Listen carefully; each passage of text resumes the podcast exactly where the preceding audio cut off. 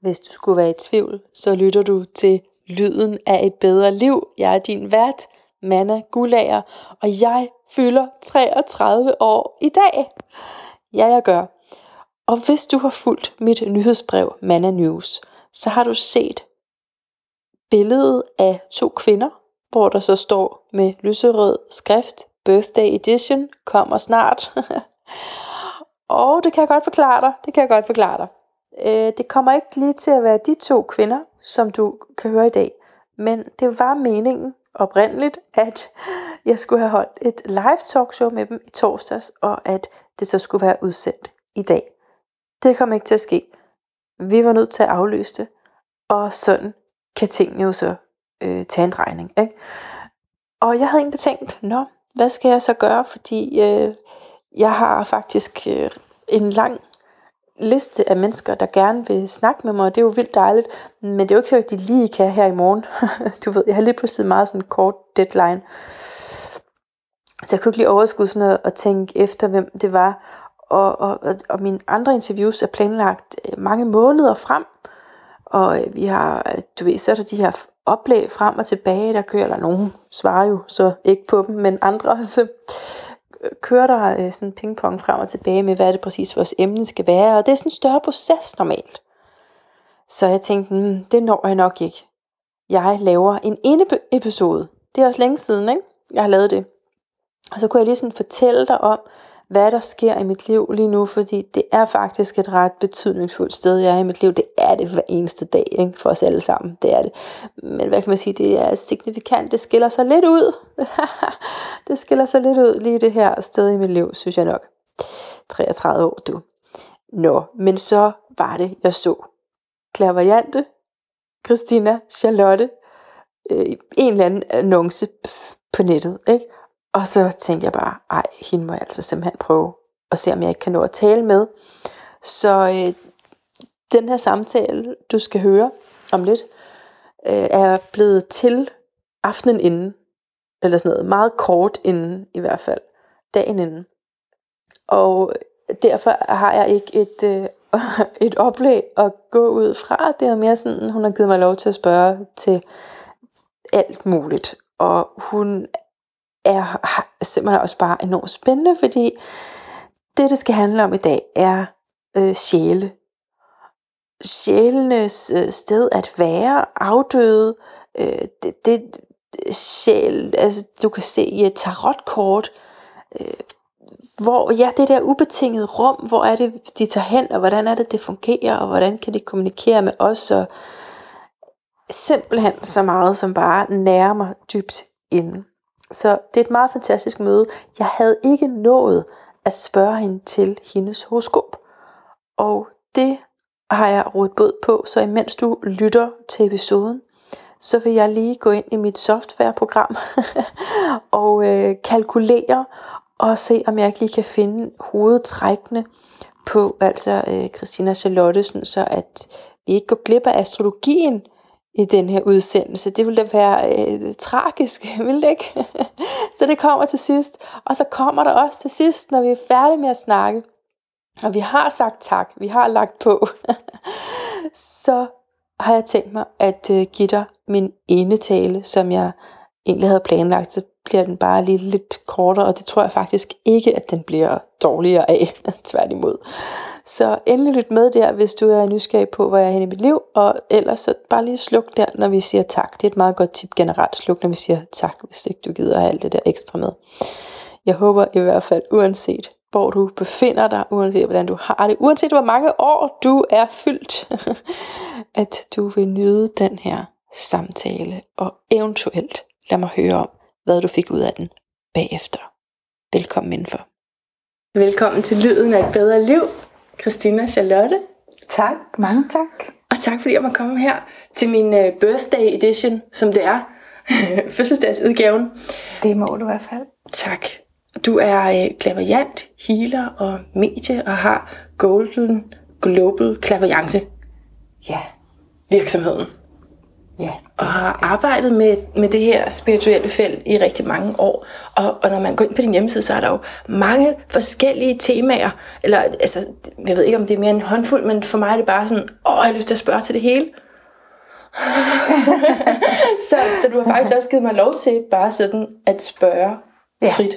ja, det har jeg, det kan du tro. Sådan et ønskebrønd, ser vi. Hvad der kommer. Så der står noget med sjælerejser. Ja. Har du selv prøvet at få sådan en sjælerejse? Altså, Mm. ja. Ja, Mange kan du tro. Ja, øh, både inden jeg tog uddannelsen og efter jeg tog uddannelsen. Men jeg laver det også på mig selv, når der er et eller andet, jeg gerne vil øh, blive bedre til eller opnå. Så laver jeg det også på mig selv. Er sjælerejse det samme som regre- regressionsterapi? Det tror jeg ikke. Nej, det tror jeg ikke. Øhm, regression, der... Øhm, jeg ved ikke så meget om det, men øh, sådan som jeg forstået det, så øh, fører man folk selv tilbage til Ja. tidligere liv, eller Ja. til tidligere. Men her, der gør jeg det for klienten. Det er mig, der... Nå. Når jeg laver sjælsrejse, så... Øhm, ja, det er jo... Altså, sjælsrejse, det er jo en healingsform, hvor jeg healer med engle og mestre. Så faktisk så øh, stiller jeg mig til rådighed i healing, hvor jeg så øh, starter healingen. Det kan være en klient, der kommer, som gerne vil være bedre til at møde manden i sit liv, for eksempel, hvis hun så har nogle blokeringer siddende inde i sin sjæl, enten fra det her liv eller fra tidligere liv, så kan du simpelthen gå ind og opløse de blokeringer i sjælen ved en sjæls øh, releasing. Okay. En sjæls releasing. Ja, så rent konkret, så kommer folk op og ligger her på min fine briks. Og så går jeg i gang, og så inviterer jeg så, så fortæller jeg øh, budskabet til min øh, åndelige vejleder, som har kontakt til englemestre op i himlen. Hvad det er, vi gerne vil. Så beder jeg for eksempel om, at vedkommende øh, kan få fjernet sin blokering, så hun kan møde den partner, hun gerne vil have. Og så kommer de respektive øh, energier, sjæle, øh, engle og mestre ned og, øh, og går i gang. Og indhenter, simpelthen henter, inviterer en sjæl med op i den højeste himmel, helt op forbi, øh, helt ud i det, der hedder den ubetingede verden. Det her, vi lever i, er den betingede verden, og jo længere vi kommer ud, kommer vi ud til det, der hedder den ubetingede verden. Og helt heroppe i den aller, allerhøjeste energi, der er energien utrolig let. Hernede, hvor vi bor, der er energien lidt tungere. Og deroppe har vi simpelthen mulighed for at ophæve gamle karmiske bånd og bindinger og, og få hele sjælen helt. Så hvis man har en ubalance for eksempel på det punkt, jamen så inviterer man sjælen derop, og der kommer der til at ske forskellige ting, hvor øh, man får renset de ubalancer ud, og så bliver man lukket til igen. Og så bliver man sat ned på jorden og ind i kroppen. Så kommer sjælen ind i kroppen igen bagefter. Det er... Øh, Ligger sjælen på din... Nej, ligger kroppen på din briks uden sjæl?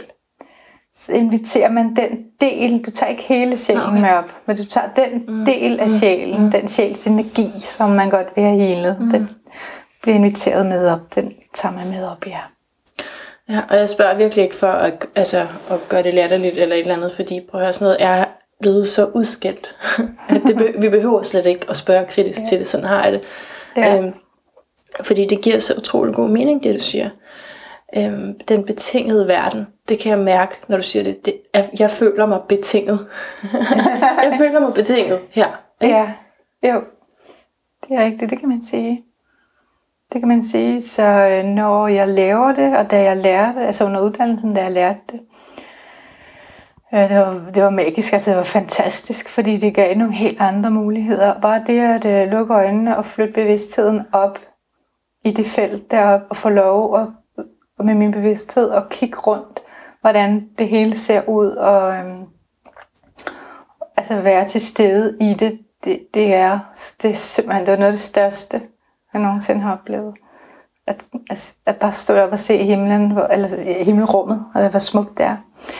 Øhm, og så når jeg kommer ned igen bagefter, øh, så, så er det ligesom, man har fået en bid med af det. hernede. Hvad har du selv fået løst for barriere? Nu nævnte du det med ikke at kunne møde den rigtige partner og sådan. Hvad har du selv fået lavet? Jamen, mit tema er jo bare rigtig meget, at jeg gerne vil øh, hjælpe folk. Jeg vil ja. gerne hjælpe folk. Jeg vil jo gerne øh, leve, fortsætte med at leve af at være klaviant, healer og medie. Mm. Så mit har gået på at, at bede om hjælp til at få øh, lukket op for de kanaler i mig mm. selv, så jeg tiltrækker endnu flere ja. klienter. Ja. Og få flådet gjort endnu større.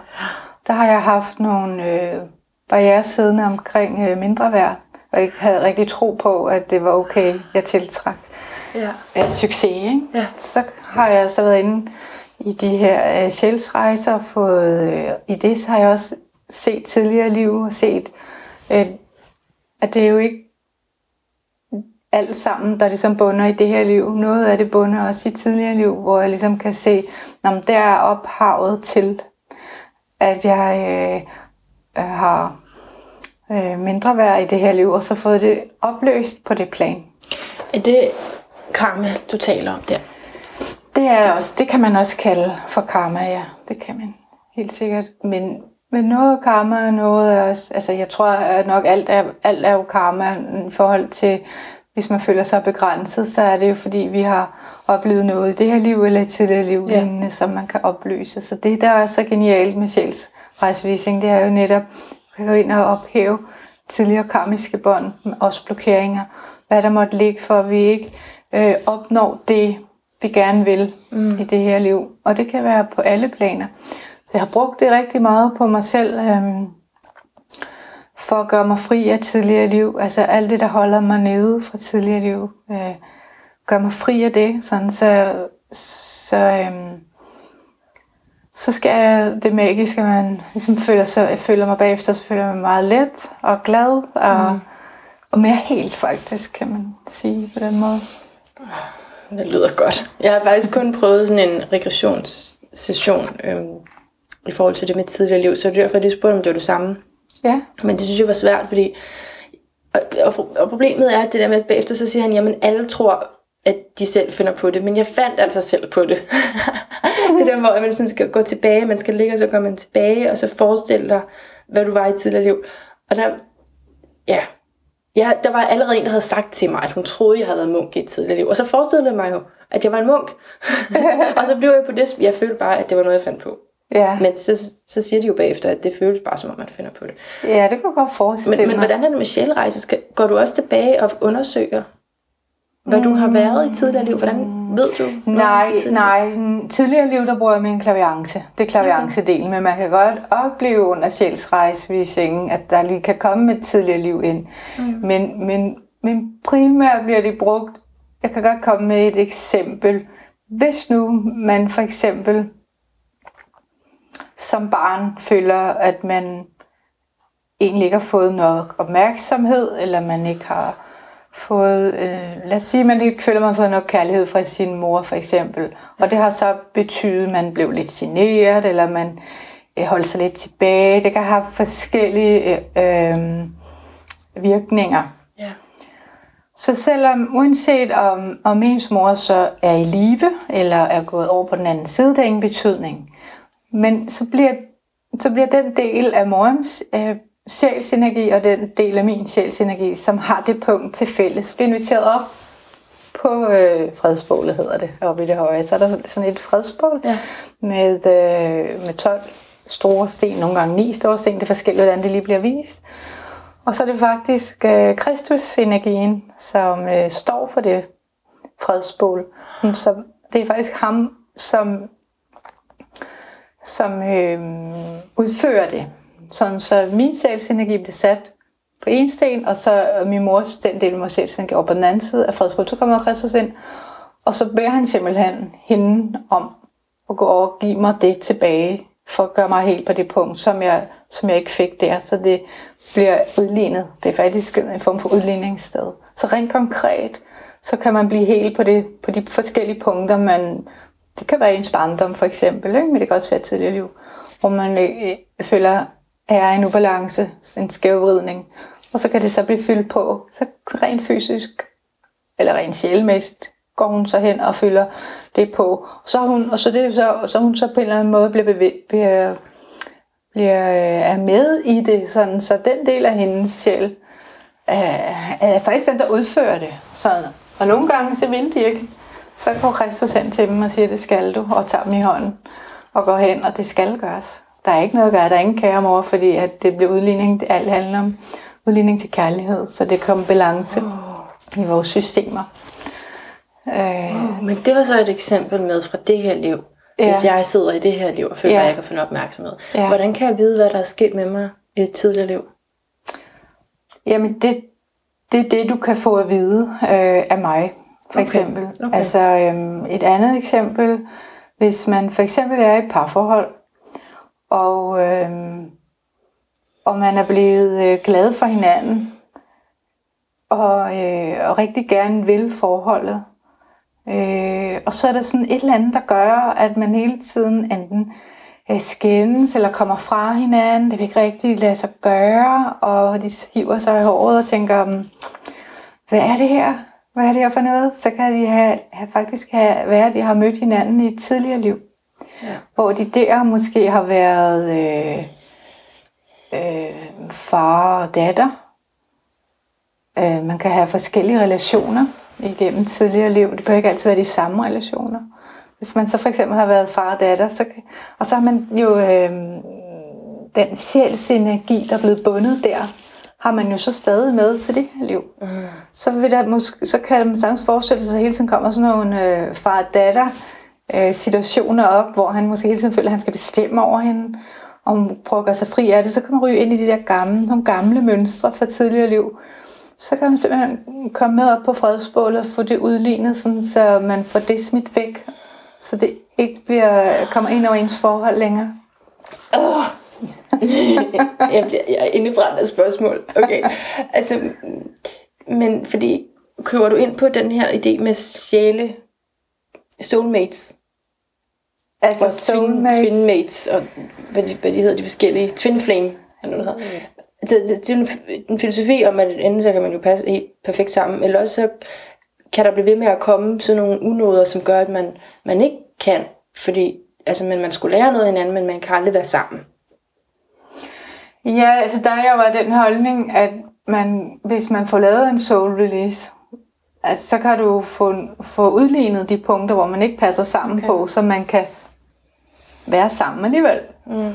Men der vil også være nogen, jeg har nogle klienter i min klinik, øh, jeg har en, som er igennem mange, mange år, har været øh, dybt forelsket i en kæreste, som, hvor de var sammen i tre måneder, og, og hun ikke kunne glemme ham i fem år. Og hun bliver ved med at tro, at de skal have hinanden. Det kender jeg godt.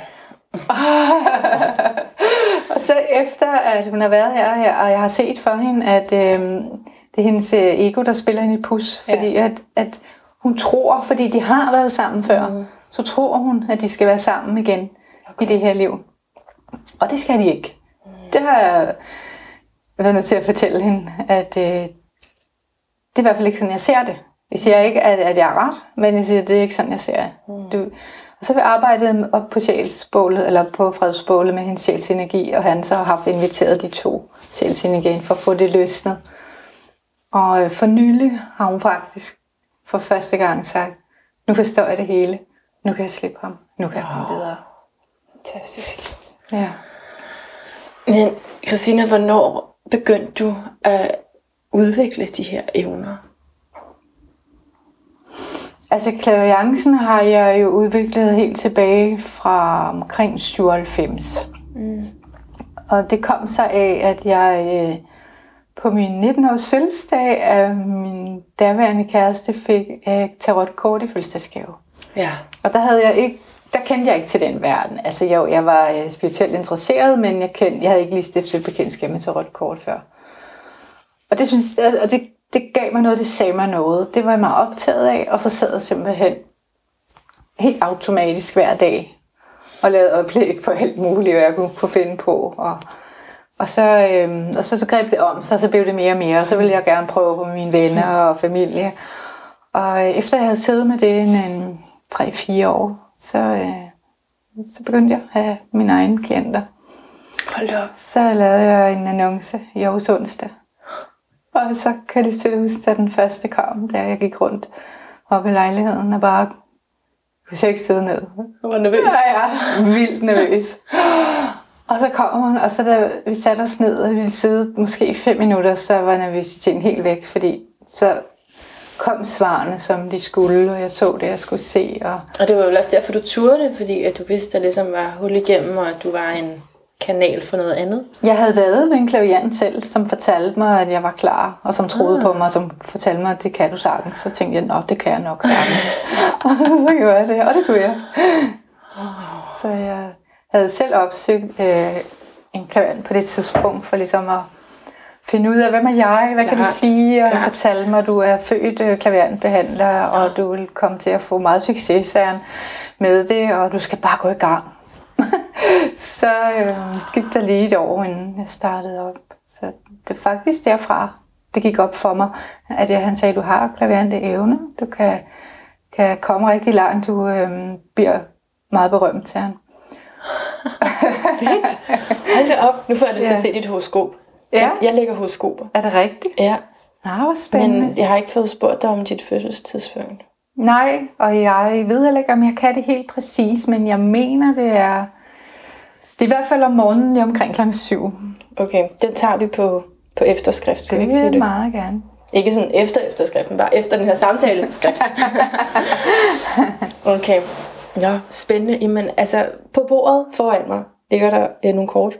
Ja, Er det tarotkort? det er det. Så det vil sige, siden du var 19, så har du, så er du, du er blevet ved med at lægge dem. Ja, det er mit, øh, min basis. Det er det grundfundamentet. Lad os nu sige, at øh, du siger, mm, du har et spørgsmål, øh, hvad kan jeg gøre endnu mere i forhold til mit job?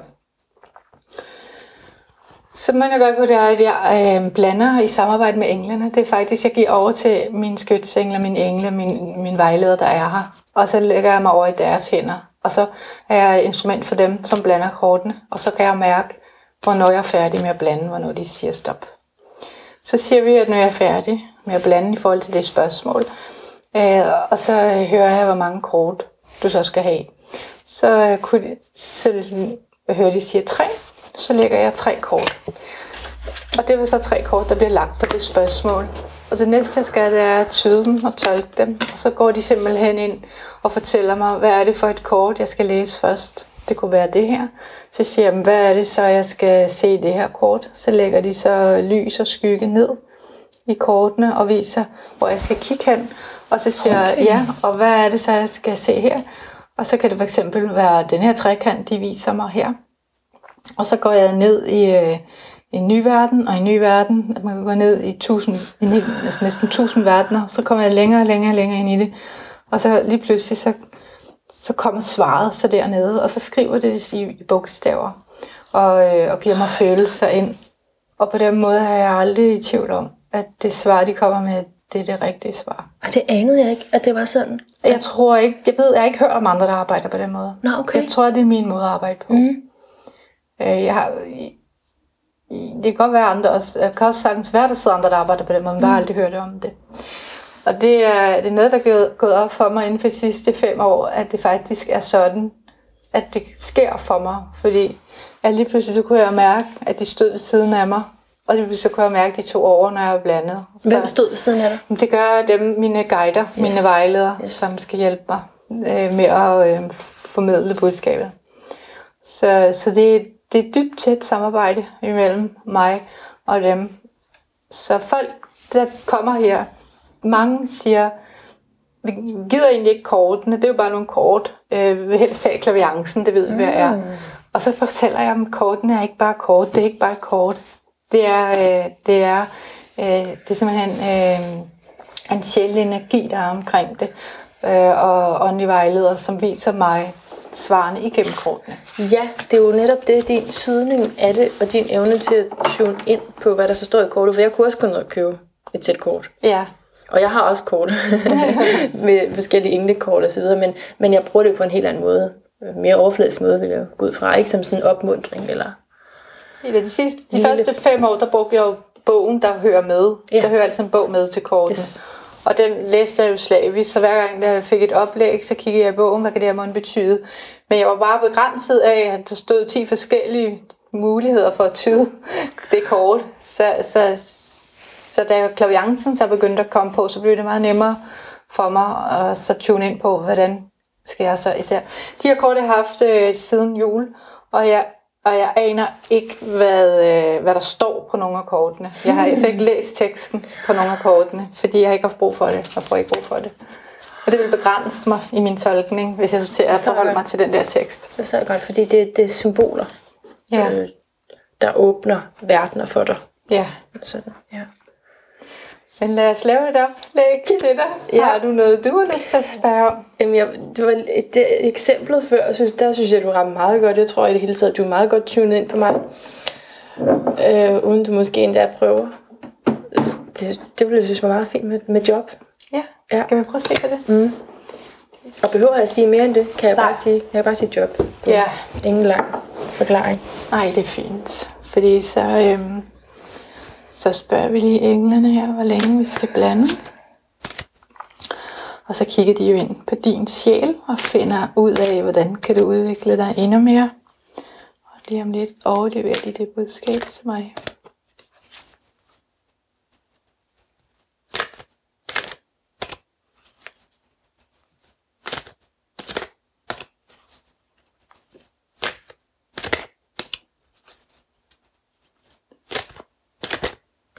Sådan.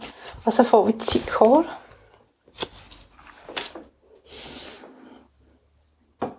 Først og fremmest så er du jo en meget søgende sjæl. Og du giver ikke op på noget. Hvis der er noget, du gerne vil vide eller undersøge, så bliver du ved øh, og ved og ved. Øhm. Man kan sige, at du er rigtig godt i align med din karriere. Altså du skaber den indenfra og ud. Du har også øh, nogle spirituelle evner, hvor du hører nogle ting en gang imellem, og så øh, er du stærk nok til at gå efter det, altså at gøre det brugbart og bruge det, fordi du har sådan en, en helt speciel styrke i, i din sjæl, der gør dig stærk nok til at følge dine spor. Og det, som du ved, du hører, men som, som du og så kan man sige, som du ved, du hører, som du tror, du hører, som, du, som jeg nok tror, jeg hører, men som jeg ved, jeg hører. Altså, der er sådan lige, lige sådan en lille øh, forskel der, at øh, øh, men jeg gør det, for jeg ved det jo dybest set, men jeg, hmm, ja, og så gør jeg det. Så der er sådan en, en sjov snak med dig selv i det der. Øhm, men du har været øh, stærk fra fødslen af. Du er stærk, øh, du er en, du du er en ener. Øh, du ved også, når du taler sandt, at du elsker at tale sandt. Du elsker sandheder i det hele taget. Og så elsker du, øh, når folk ser dig for den du er.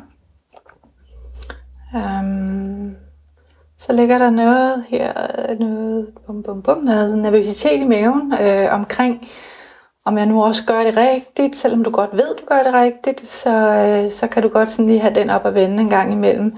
Er der noget mere, jeg kan gøre? Er der noget andet, jeg kan gøre? Hvordan kan jeg gøre det endnu bedre? Så nu får vi lov at lægge hele oplægget her. Nu har vi lige fået dit hul på det. Så har du en, en helt ekstrem kærlig side i din måde at arbejde på og din budskab. Du har sådan ligesom om, du har nogle budskaber, du vil have ud. Og det er grunden til, at du gør det, og det vil du gerne have videreformidlet gennem andre, fordi at du gerne vil bruge andre til at prøve at forstå, hvad er det, der foregår øh, i universet? Hvad er det, der foregår i mennesket kontra universet? Hvad er det, jeg selv kan blive klogere på? Så det er din interesse i det felt, der fører dig videre. Det kan man også godt mærke, når man sidder over for dig. At du brænder for det, du laver. at Du føler, du er født til det her. Og du øh, kommer også videre med det. Du kommer til at lave, øh, som jeg lige ser det, og igen, som vi snakkede om, det er jo muligheder, og kun hvis du selv får lyst. Men får du lyst, så kommer du til at lave noget større med nogle andre, hvor I slår jer lidt sammen. Det ligger lige sådan et par år længere ude, men hvor I kommer til at lave noget, stort, noget større, måske også endda noget stort sammen. Og du har også øh, en tendens liggende øh, i dig til at, at kunne blive lidt større end som så.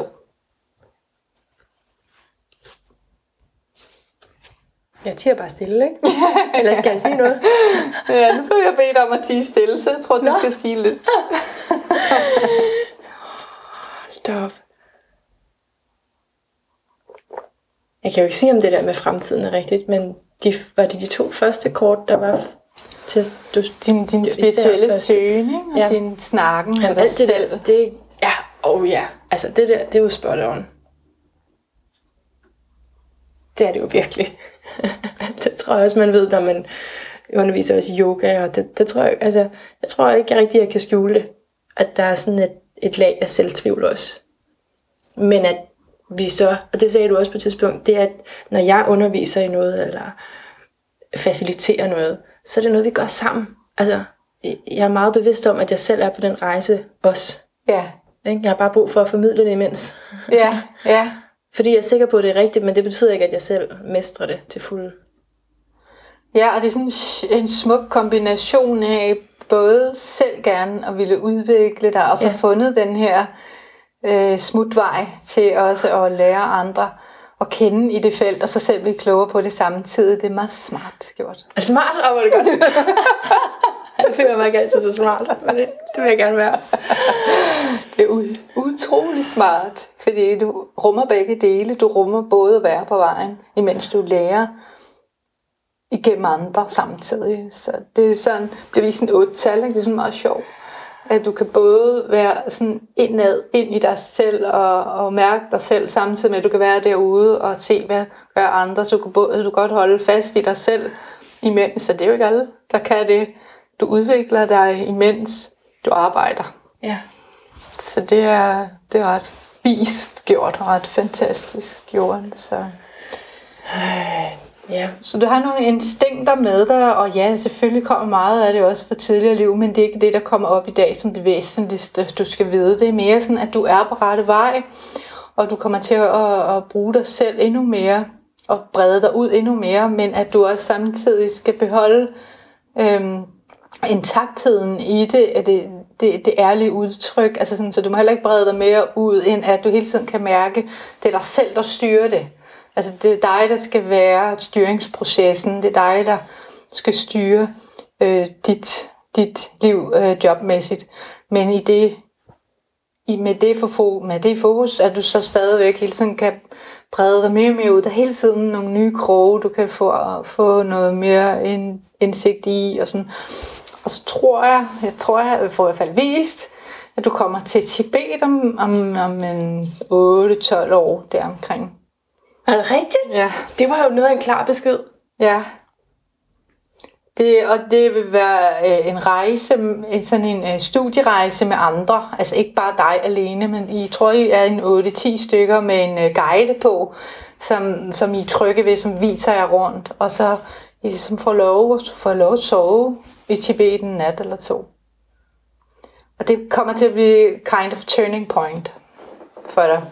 Så, så det er ligesom, at derefter, der er ligesom hele verden åbner sig for dig, og sådan, så får den her følelse af, jeg vidste det, vidste det, vidste det. Altså, at du ligesom får sådan en form for åbenbaring af, at universet åbner sig for dig. Det, det er dybest set det, alle dine skridt, du tager i de næste otte år, hele tiden øh, arbejder hen imod, og selv at få den her store åbenbaring.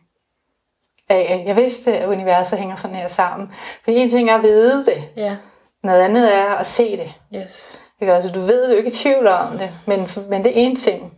Og så komme på den her rejse og selv se det og opleve det, og, og så det hele falder på plads for dig rigtigt en dag. Wow. Og det er jo derfor, at den her rejse, du er jo på en rejse, den er så mm-hmm. interessant for dig, men det, det er meget sådan en, en ændre rejse, hvor du prøver at få det hele til at falde på plads inde i dig, og det giver rigtig god mening for dig hver dag med det, så fik du det lagt på der, og så fik du det der lagt på der, og det bliver mere og mere helt. Men en dag, så står du simpelthen deroppe på øh, Himalaya-bjerget, i, i, hvad det nu hedder der, i Tibet, og så bare føler det også sådan, og så, så er der bare ingen vej tilbage. Oh. Ej, men det er jo meget godt, fordi jeg fylder jo 33 øh, år i dag, søndag, når den her udkommer. Og, øh, og hvis du sagde, jeg ikke så god til regning, men er det, så det er måske omkring mit 42 år, så siger man i astrologi, der er også en cyklus. der Nå, sker. okay, spændende. Der er også noget med det der 42 Ja. år. Ja. Nå, prøv at få tingene til at hænge det kan sammen. sagtens være 42. Det kan sagtens være lige der. Ja. Øhm, det kommer bare til at give dig så meget lys og livsindstrømning. men, men det jeg tænker på, Christina, det er, det spirituelle liv og den spirituelle rejse er jo vidunderligt. Jeg elsker det. Og jeg er så glad for, at jeg er kommet ind på det spor frem for en meget sådan rigid form for tro. Men vi har jo et fysisk, praktisk liv også. Men det er du jo også rigtig god til. Ja. Altså, der er nogle udfordringer, fordi at du vil så meget. Du vil gerne have komprimeret en hel masse ned, og det skal du også. Du er stadig meget ung, og du er nysgerrig, og du skal nok nå det hele, men ja, det er rigtig godt, at du har så mange idéer, og, og der er ikke noget øh, øh, til hinder for, at du ikke kan nå det hele. Altså, du skal bare blive ved, og blive ved, at blive ved. Øh, så nogle gange kan det være lidt svært at få enderne til at nå sammen, men dit udgangspunkt er jo rigtig fint, og der er ikke noget, der hedder, at du ikke nok skal nå det hele, og det kommer du til. Så jeg tror, at din største udfordring er måske, at, at der, du godt kan have lidt travlt i dagligdagen. Det ved jeg ikke, hvad du selv synes. Men, men du skal bare blive ved. Mm. Jo, jeg har helt sikkert, men jeg har travlt med alt det sjove. det er det, der Ja. problemet. Jo, men altså du, øhm, 1, 2, 3, øhm, lad os lige høre, hvad de siger.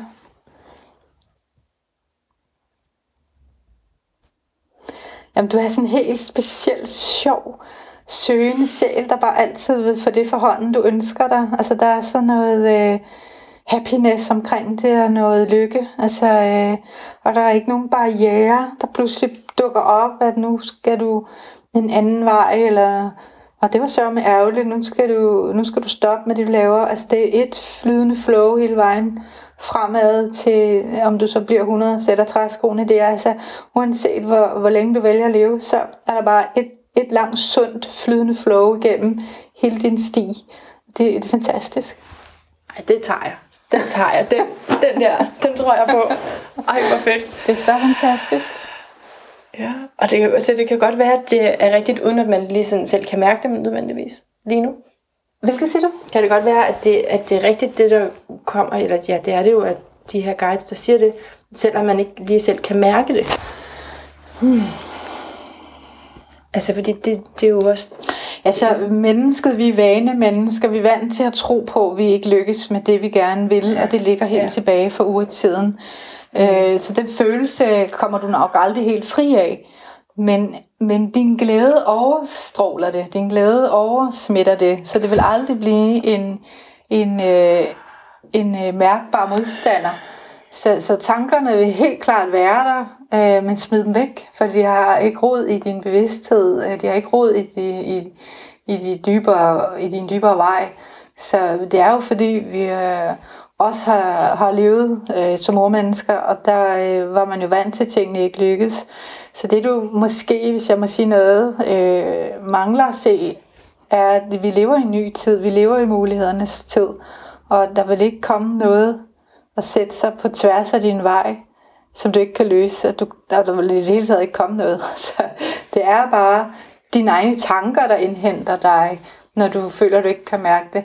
Plus at du selvfølgelig stadig også står i, i lidt, lidt et spædende vores stadie, så det har ikke sådan noget at udvikle sig helt endnu. Så, så på den måde giver det jo også mening, at du ikke helt, helt kan se det endnu. Ja. Øhm, fordi hvis man ligesom siger, at du står her, og det punkt, når jeg kigger ind på dig, du står her, der kan jeg godt se, det er sådan en lille smule træt, det er sådan lidt, lidt, lidt op ad bakke, og så lige pludselig, ja. så er det masse ned ad bakke, men så også lidt op ad bakke igen. Ja. Og det sted, du kommer fra, kan man sige, har du også været vant til hele tiden at skulle gøre noget for at opnå det, du gerne vil opnå. Men det pludselig, så får det her, ligesom sådan en bold, øh, mere og mere øhm, kraft i sig, og du får mere og mere afsæt, og på et tidspunkt, så kommer det til at rulle ud af dig. Rulle for, ud foran dig. Det punkt øh, kommer cirka om en tre år. Og derfra vil du kunne se øh, meget mere lethed og lys omkring det. Så det er, kan man sige, cirka et par år endnu, hvor det er sådan lidt, ja, det er ikke fordi jeg vil kalde det en tredje men det er mere bare, så du forstår, hvad jeg mener. Ja. At, at det sådan lidt, kræver lidt ekstra kræfter. Ja. Og så kommer der ligesom sådan en, en åbning, hvor du begynder at kunne mærke, så nu øh, kommer det derhen af, hvor jeg gerne vil have det. Hvis du ser noget i folks øh, kort oplevet her, som ikke er godt, siger du det så også? Ja, ja men aldrig som, at sådan er det. Men som en mulighed. Okay.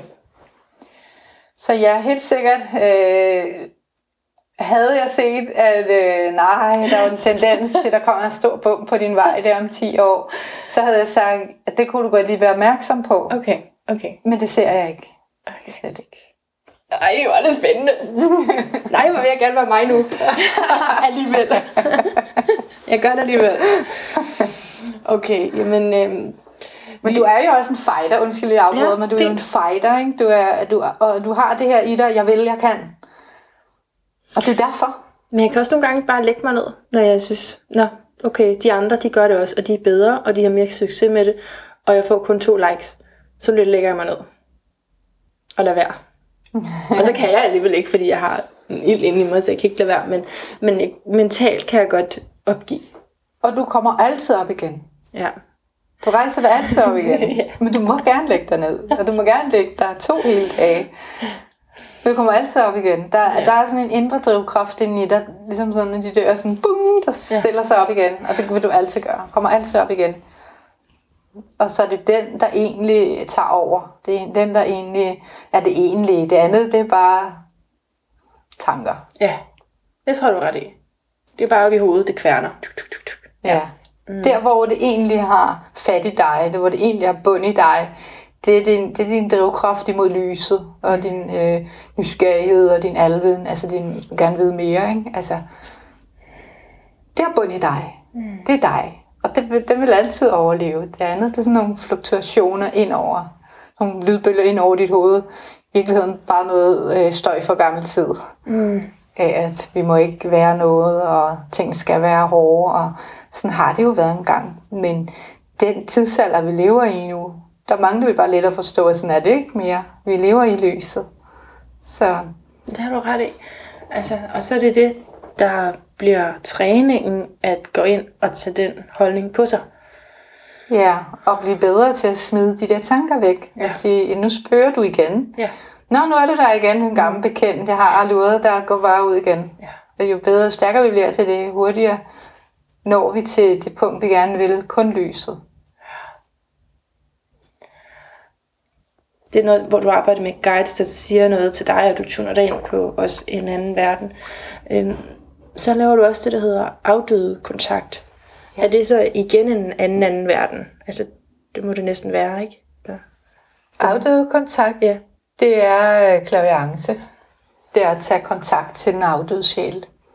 Og bruge forskellige øh, redskaber til at spørge ind til.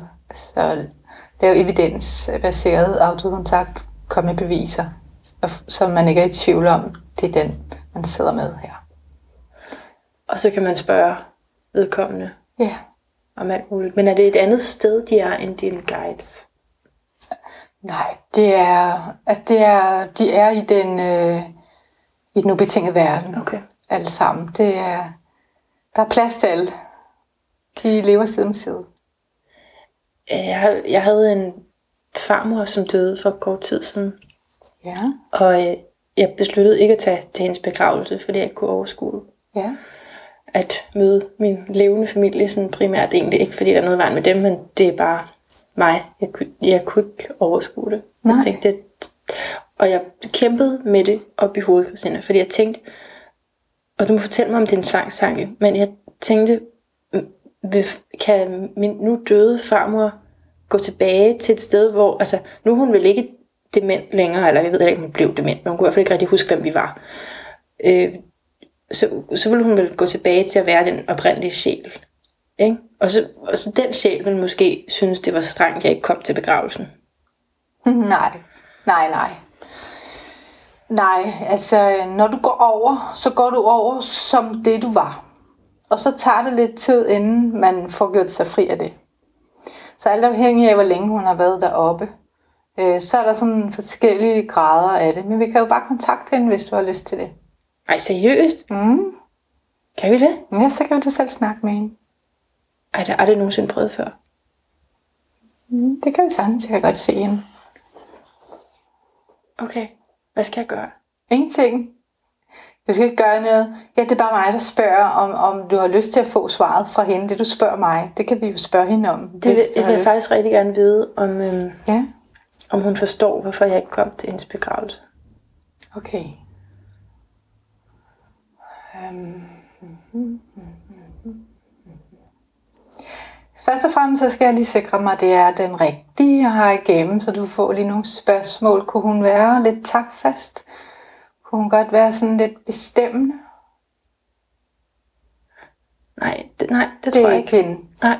Det skal jeg lige være sikker på, at det er den Ja. rigtige, Ja. jeg har igennem.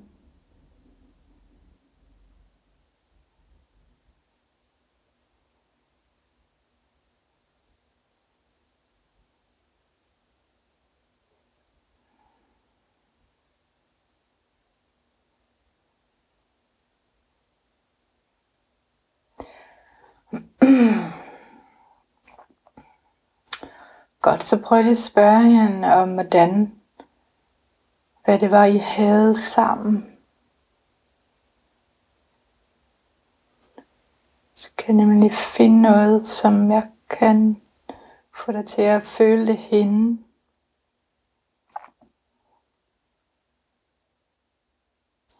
Altså det hun fortæller meget, det er, at hun selv følte, hun var meget bestemt. At hun var sådan en, man kunne regne med, stole på, men at hun kunne have svært ved at forstå livet. Altså at hun... Øhm, ja, hun var sårbar til sidst. Øhm,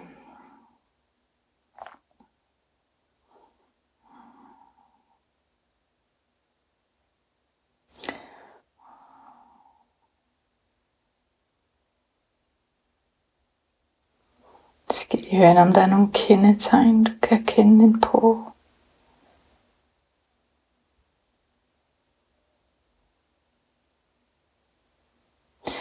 Øhm, jeg ser hende som, altså i, generelt i hendes liv, måske ikke på hendes gamle dage, men sådan, generelt var hun glad og smilende. Kender du hende sådan? Ja, Sådan glad og smilende Ja. generelt, og ja. lys og, jo. Og let og let til latter. Øhm, jeg mærker, at hende her er meget varm i hvert fald. Meget varm. Øhm, men det kan være, fordi hvor lang tid siden er det, hun er gået over, siger du? Det er, um, jamen det er nok en måned siden. Så det er derfor. Er det for nyligt? Der skal helst være gået et halvt år, nemlig ah. før man sådan præcis... Øh, det er derfor, at, det her, at hun kommer sådan lidt kommer ind i mig som en helt ekstrem varmebølge. Og det har jeg, har jeg ikke prøvet før, så derfor tænker jeg, hun, hun, øh, hun må nærmest lige være gået op, fordi hun øh, ja, det er meget varmt. Men, øh, hun siger i hvert fald selv, hun følte selv, hun var takfast til sidst. Hun viser mig sådan, hun var nødt til at leve lidt efter en øh, streng til sidst. Hun følte selv, at, at hendes liv kom meget sådan i, skulle hun det, og skulle hun tage sine piller det, Ja, og så skulle hun det, det er rigtigt. skulle Ja. hun det, og så skulle hun det. Og sådan. Ja. Det blev sådan meget stringent på en måde, at, at hvis ikke hun gjorde det, så fortæller hun mig, at det er hendes hjerte, der kunne finde på at stoppe. Uh, hendes hjerte, hun havde landet med hjerterytmen. Um, at hun fik piller øh, mod, øh, ja, så får jeg noget, døde hun af kræft. Nej, det tror Det jeg var ikke. det, hun viser mig så. Det var ligesom Bare alderdom. Okay, hun viser mig nemlig noget lungekræft. Øhm, men det kan også bare være, at hun selv har været bange for at få det. Øhm, Det kunne hun sagtens være. Hun er bange for alting. ja, det siger hun nemlig. Jeg var bange for alting. Jeg var Bange, bange, bange, bange. Mm. Og jeg ser hendes hjerteklap, den sådan arbejder på højtryk. Øh, mm, mm, mm, mm. Ja, jeg skal lige have en lidt mere frem, men du skal nok få et budskab mm-hmm. også. Men øh, hun synes livet var rigtig svært til sidst, og så viser hun mig en mand. Hun øh, er sammen med derop. som mm. øh, han viser, hun viser mig sådan lidt lyshåret. Mm. Og ikke sådan helt vildt høj. Mm. Øh, så er det farfar? Er han der? Ja, det er, hun viser mig øh, sådan helt lyshåret, ikke særlig højagtig, sådan, at øh, hun siger, at øh, så jeg forstår ikke så meget endnu af det hele. Jeg, jeg har fattet, at jeg er død, siger hun. øh, men jeg øh, vil være i stand til at forklare mig fuldt ud om nogle flere måneder hen. Men jeg er i heaven. Jeg er i den himmelske del af livet af mig selv, og jeg føler mig et med det hele, og så trækker hun ham her ind, viser mig, at, at de er sådan her sammen, hånd, sådan fuldstændig tæt. Men der er ikke så meget, der er gået op for mig endnu, siger hun, men jeg kan mærke, du har et spørgsmål til mig. Du skal vide, at jeg følte ro, der gik over, siger hun. Jeg følte visdommen trænge ind i mit hoved. Jeg følte, jeg blev hentet ind af 20 engle, da jeg løb og skulle over. Jeg følte, jeg havde en, eks- sådan, ligesom ekskredrille af folk, der hentede mig ind. Det var meget, meget smukt. Øhm, men det andet ved jeg ikke så meget om, siger hun. Det står ikke, du siger, at du ikke var der. Altså det, det forstår hun ikke. Øhm, jeg synes bare, det var så smukt. Altså, hun har ikke sådan haft øje på, at du ikke var der. Nej. Hun har følt bare, at du var der. Men det hun taler om, er vel heller ikke højtiden, begravelsen. Er det ikke, da hun faktisk åndede ud, det hun taler om? Der var Jo, sådan- hun taler primært om det, men så fortæller hun, viser mig også begravelsen. Okay. At, at hun, hun øh, har det ikke, hun ikke gør, og det ikke går op for hende, du ikke var der. Nej, nej, Og det ved hun ikke. nej, godt. Åh, oh, vildt nok. Okay, men så typisk så går der lige nogle måneder, måske et halvt års tid, Ja. før at folk er klar til at... Ja, fordi og så kommer de, kommer de jo ned og overskygger mig og sætter sig ind i mig, og så forklarer de alt. Og, og den, den sjæl, hun er lige nu, den sjæl, jeg får ned, som er hende, som sidder herinde i mig, det er sådan, den er på fosterstadie. Vi bliver jo født ind i himlen, hvor vi har, ligesom når vi bliver født på jorden, så er vi ni måneder inde i, jord, inde i okay. livmoderen, ikke? så bliver vi født til jorden. Vi bliver også født til himlen, så har vi en vis okkupationstid i vores, i en form for livmoder, inden vi bliver udklækket som sjæl. Altså, altså så man, ja, ja, ja. så der er samme forstadier, vice versa, begge veje, ikke? Hold da. Så derfor, derfor hun kommer ind i mig nærmest, som om hun ligger i min livmor, og så hun har nærmest sådan en ildkugle. Så hun, hun er i første stadie i himlen. Tak for nu. Er det sådan, man gør, at man slutter lige af på den måde med at sige, Ja, tak for besøget. Tak fordi du kom. fordi så kan du ikke mærke hende længere bagefter. Nu går hun op igen. Okay. Ja. Så er jeg her igen. Ja, du ser også lidt anderledes ud nu. Eller sådan, ja, Ja. fri af det på en måde. Ja, det er helt klart. Når de er nede i en, så bliver man trukket ind i sin Ja. bevidsthed ind i dem. Ja, Så ja, mig selv igen. okay. Jamen, det er jo det. Det er jo mange gange ens egne tanker om, hvad de døde måtte... Altså, det er jo et helt andet Rome. Ja, jeg, jeg tænker, du tænker, at øh, du står og ser det fra din vinkel af. Mm, Det har været en svær beslutning for dig. Skal jeg komme? Skal jeg ikke komme? Og det fylder måske lidt i dig nu. Og så hører du hende sige, jamen, jeg følte, du var der. Mm. Jeg har ikke set, hvis du ikke var der. Ja. Godt. Men når, der, når de så ligesom er i den ubetingede verden, så på et tidspunkt beslutter de sig for at komme ned igen som mennesker. De her sjæle. Ja, Så men hvis det tager ni måneder at blive født ind i himlen, hvor lang tid tager jeg tror, man siger et halvt år. Et halvt års tid. Ja, et halvt års tid. Og, og hvornår kan de så, altså, tager alle den beslutning om at komme ned i den betingede verden igen, eller er der nogen, der siger, vil hellere være heroppe? Der er sådan en livscyklus, at man har evigt liv. Man bliver ved, og man bliver ved, og man bliver ved, indtil man har frigjort sig helt øh, fuldstændigt. Når vi ikke har flere behov, vi er, hvis man er, er der, i sit menneskeliv, at man ikke har flere behov. Man har ikke behov for at blive elsket. Man har ikke behov for at høre til et sted. Altså når man, når man er så fyldt, at man ikke har flere behov, så har man ikke behov for at komme ned igen. Så bliver man deroppe. Men det er meget, meget sjældent. Altså, der er ikke nogen af os, der er på jorden, som er der endnu. Nej, som ikke har behov. Nej. så når man, når man er der i sin sjæl, så har du ikke brug for at komme ned mere. Men ellers vil du følge livscyklus altid. Kom ned og kom ned og kom ned. Men hvornår, om der går to år, eller 10 år, eller 100 år, det er man ikke altid helt selv herover. Det er også en kombination af, af hvornår øh, universet ser, nu er der klar til, at du kan komme ned. For det skal jo spille i hak med puslespil og andre sjæle, der så også er nede. Så det er et meget stort puslespil, der skal ja. hænge sammen. Ja. Ja. Ja, og jeg får alt for store tanker til, at jeg kan formulere det. Kender du det? Fordi jeg begynder at tænke sådan noget med, om den sjæl, der kom ned før i tiden, og den sjæl, der kommer ned i dag. Det er jo også altså, to helt forskellige liv, man så vil føre. For eksempel min farmor der, vi lige har sagt farvel til, det er jo, hun var jo ekstremt, øh, skal vi sige, ydmyg, eller mm. underkudet, ikke? Mm. Underdanig. Mm. Øh, og hvis hun kom ned i dag, så ville det jo være et andet kvindeliv. Ja, så har hun lært af sine erfaringer. Det vil sige, det hun skal i gang med nu, det er jo at gøre sig fri af det, hun ikke formåede at gøre sig fri af i det her liv. Så hun kommer op for at lære lektien. Hvad, skulle, hvad kunne jeg have gjort bedre? Så, så det som... Øh, jeg har øh, mange ældre damer, øh, som... Eller, undskyld, det er noget andet, jeg vil sige. Jeg har mange, der kommer, hvor de vil i kontakt med afdøde ældre damer. Mm hvor man simpelthen kan se, at de er født i en tid, hvor de lærte det op. Hvis nu man er født i 1920, så er du opdraget til at være en pæn pige, ja. være glad, og, og hvis du har bekymringer eller sover, gem det væk, fortræng det.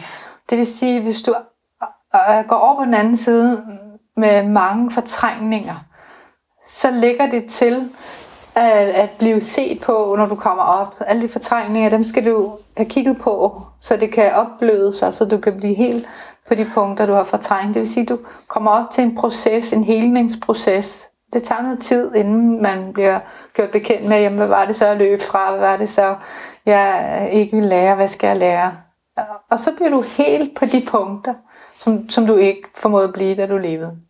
Jeg skal spørge dig til sidst, om du har en lyd af et bedre liv. Et, altså bare en eller anden sådan lyd, der symboliserer noget godt for dig. En lyd? Ja. Det er standard afslutningsspørgsmål. Ja, må det være. Det ved det ikke, hvad vi skal svare. Jeg har ikke lige en lyd. Rislende vand er det, jeg ved. Ja, præcis. Ja. Det er meget godt. Det er min yndlingslyd. Rislende vand. Ja. Den tager vi. Tusind tak, Christina. Velkommen. Det er mig, der siger tak. Det har været meget behageligt at være i dine hænder her i dag. Og hjertet tak til dig, der har lyttet med til den her samtale. Som jeg har lovet dig, har jeg set på Christina Charlottes horoskop.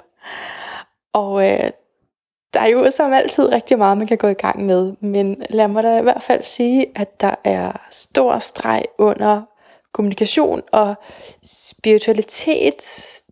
Jeg er lidt en kliché, ikke også at sige spiritualitet. Jeg vil nogle gange ønske, at jeg selv havde andre ord for det. Men men altså i hvert fald en længsel efter det usynlige. Ikke bare en længsel efter det, men en interesse, en optagethed og en medvind til at trives i det usynlige. Og som hun kaldte det, det ubetingede rum. Og så en hilende egenskab, øh, når hun kommunikerer om de her ting. Og det ser jeg ved, det kunne jeg jo sådan set have set bare ved at tale med hende. Ikke? Så jeg kan godt se, hvis du ikke lige er til det her astrologi, så tænker du, altså helt ærligt. Men øh, så kan du så også bare slukke. Ikke? Fordi det kommer her, for jeg synes, det er så fedt at, at blive bekræftet sådan symbolsk. Jeg kan godt lide det. Så hendes sol er i tvillingens tegn i 11. hus, så der er virkelig øh, dobbelt op på kommunikation. Øh, det er kommunikation til, til grupper. Hendes Merkur er også der. Den står, Merkur står så i opposition til øh, hendes Mars, som er energien. Den er nede i femte hus og er, er, har så meget lyst til at udtrykke sig kreativt, øh, selvudtryk, altså virkelig gang i skabelse og og det som hun øh, laver, de her, at hun har taget en hel masse uddannelser, og, og, og jeg kunne godt forestille mig, at der var den spænding i hende med, jamen jeg vil gerne ud og kommunikere for, for de her mange mennesker, for det ligger simpelthen i hendes øh, natur at have lyst til det og være god til det, men at der så ligesom bare er rigtig meget energi nede i det andet også, og det er skyttens tegn, den her Mars står, så, så det er inden for øh, trosystemer og de store linjer, og, og, og det hun i forvejen arbejder med. Øh, så er der en anden vigtig ting, nu går jeg ikke slavisk frem her, øh, men bare lige tager det, som jeg, jeg synes er mest i øjenfaldende. Og det er, når vi ser et stellium i horoskopet. Det kan også være andre øh, øh, træk, øh, horoskopstræk, chart patterns. Men et stellium er altid, øh, synes jeg, meget forfriskende, fordi så får man virkelig tunet ind på en anden energi, end man måske lige vil tro øh, var i når okay, vi siger, jamen solen den er i tvillingen, men faktisk så har hun et øh, stelium i jomfruen, som godt kan beskrives som der er nattesiden af tvillingen på en eller anden måde. De er i hvert fald begge to styret af Merkur. Så det handler om kommunikation. Der er simpelthen fem ting i jomfruen, og det er i tredje hus. Så det er, der er rigtig meget med, med, med kommunikation for Christina, det må vi sige. Og øh, og så er det også øh, den sydlige måneknude også der. Det vil sige, at hun skal væk fra perfektionisme, men hun har en gave, i og med at hun er skjult jomfru, til at redigere. Og faktisk, jeg ved ikke om hun siger det i interviewet, men hun er øh, lige ved at sætte sidste punktum for hendes bog, øh, som øh, så skal til at udgives. Og, øh, og det er øh, min egen lille teori om, at dem, som har overvægt i jomfrutegnet, eller på en eller anden måde er stærkt præget, at det er gode til at skrive. Ja, fordi ikke bare at skrive, men også gøre det færdigt, og også have blik for detaljen. Ikke? Det er nogle andre, der overhovedet ikke har. Så det, det er også det er den gode redaktør der, med, med det der jomfruens tegn. Det er meget fedt. Og så altså i tredje hus, som også har med søskende at gøre, som har med kortere rejser at gøre, men som i høj grad handler om øh, indlæring, om, øh, altså om kommunikation. Det er, det er kommunikationstegnet, det er sådan, eller huset, det er sådan set det hus, som tvillingen normalt vil kobles til, ikke? og det er jo så det, hun er i soltegn, så det er meget interessant, og hendes Merkur, som styrer begge to, er så også op i 11. hus. Så altså grupper, ud til grupper og, øh, og øh, ud med det her spirituelle budskab, fordi hun så også har øh, den nordlige måneknud i fiskens tegn, og der er, øh, der er den lige der pænt ved siden af den sårede healer, Chiron. Øh, det var, det var øh, lidt længere, end jeg havde forventet, men jeg kan jo fortsætte, ikke? Øh, og du kan jo bestille de her lydfiler hos mig. det er jo det, du kan. Ikke?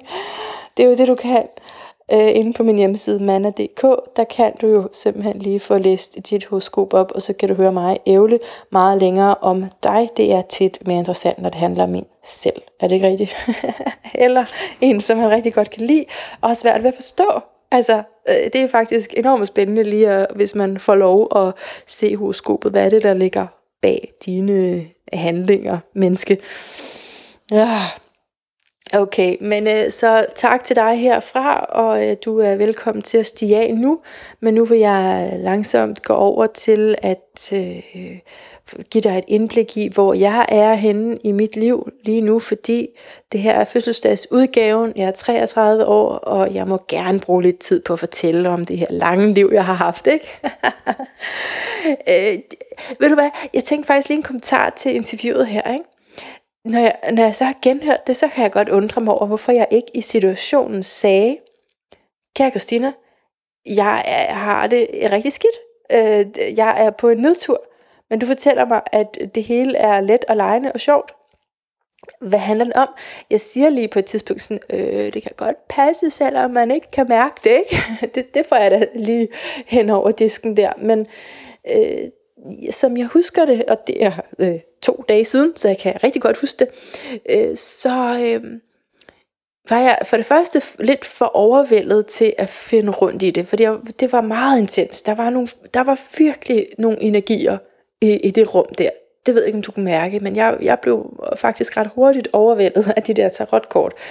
Øh, jeg, ja, kunne sådan fysisk mærke det og mentalt fornemme, at jeg ikke kunne rumme så, så voldsomt meget mere, øh, øh, da vi gik derfra. Så det er den ene ting, at jeg måske var for overvældet til egentlig lige at formulere det. Og det andet er, at jeg tror ikke, at der skulle andet igennem, end det, der kom igennem. Kan du følge mig? Jeg sagde job, og så sagde hun, hvad de her guider nu fik ud igennem hende. Og jeg sagde et par andre ting, og hun, og hun altså, der var ikke nogen grund til, at jeg sagde, hallo, kan I hjælpe mig med at komme op ud af kløften her, eller hvad det hedder, altså komme ud af, jeg ligger i en afgrund, okay, hjælp mig ud af grøften. Nej, men fordi de havde jo ligesom svaret. De havde jo ligesom sagt, jamen, det bliver godt. Og det, vi kan godt se det sjove i dig. Ikke? Fordi min kommentar til, jamen jeg laver jo, ja, ja og det, fordi, helt, fordi alt hvad hun sagde passede, synes jeg. Øh, igen på nær, jeg ved jo ikke noget om min fremtid, men alt hvad hun sagde om karakteristika ved mig øh, passer. Og ja, jeg har rigtig travlt, og min kalender er fyldt. Og med de her sjove ting, jeg sagde, jamen det er jo fordi, øh, øh jeg ikke tjener penge på dem. Så kan man godt have lidt sådan, ah, ja, det er rigtig fedt. Ja, jeg vil gerne være frivillig igen. Ja, jeg, jeg kan rigtig godt lide at være sammen med, med jer, og derfor gør jeg det. Problemet er bare, at jeg ikke har penge til en husleje. Ikke? Øh, og, og det er jo, altså, det er så det dilemma, jeg står i, og som jeg flere gange har sagt i, i podcasten, så er det som om, jeg har nemmere ved det usynlige Rome og den sfære, øh, frem for egentlig at trives i det praktiske. Og jeg ved, at det ikke er sådan, det skal være. Fordi når du virkelig øh, mestrer øh, din, dine åndelige evner, eller din åndelige kvalitet, den, den du virkelig er, så vil det også manifestere sig i det ydre. Jeg tror slet ikke på den opdeling der. Øh, alligevel så er det en, jeg, jeg ser i mit eget liv, at, øh, at, at jeg simpelthen er umodnet i den ene ende af skalaen, hvis du forstår mig. Men jeg spurgte hende ikke til det, og jeg gik derfra uden fortrydelser, faktisk. Øh, nu er det jo så heldigt, nu er det jo så heldigt, at vi også kom til at snakke sammen bagefter, og at vi har sat et event op sammen. Er det ikke fantastisk? Så kan det jo være, at jeg spørger til det, men, men umiddelbart, så er det ikke det, det skal handle om heller, fordi Ja, som sagt, altså, man kan jo holde fast i sin egen historie. Nogle gange så må man bare være åben over for et nyt budskab, og jeg synes, det var et øh, fantastisk dejligt budskab at få, og, og den tro vil jeg gerne øh, gå i.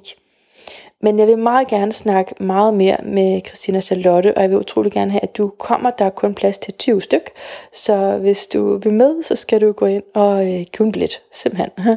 Det kan du finde inde på Facebook-siden, når du kan finde det ja, der kommer links via Manna News og det hele. Manna News er jo mit nyhedsbrev, som du kan koble dig på inde på manna.dk nederst på siden, så kan du skrive dig op til det, og så kan du følge med.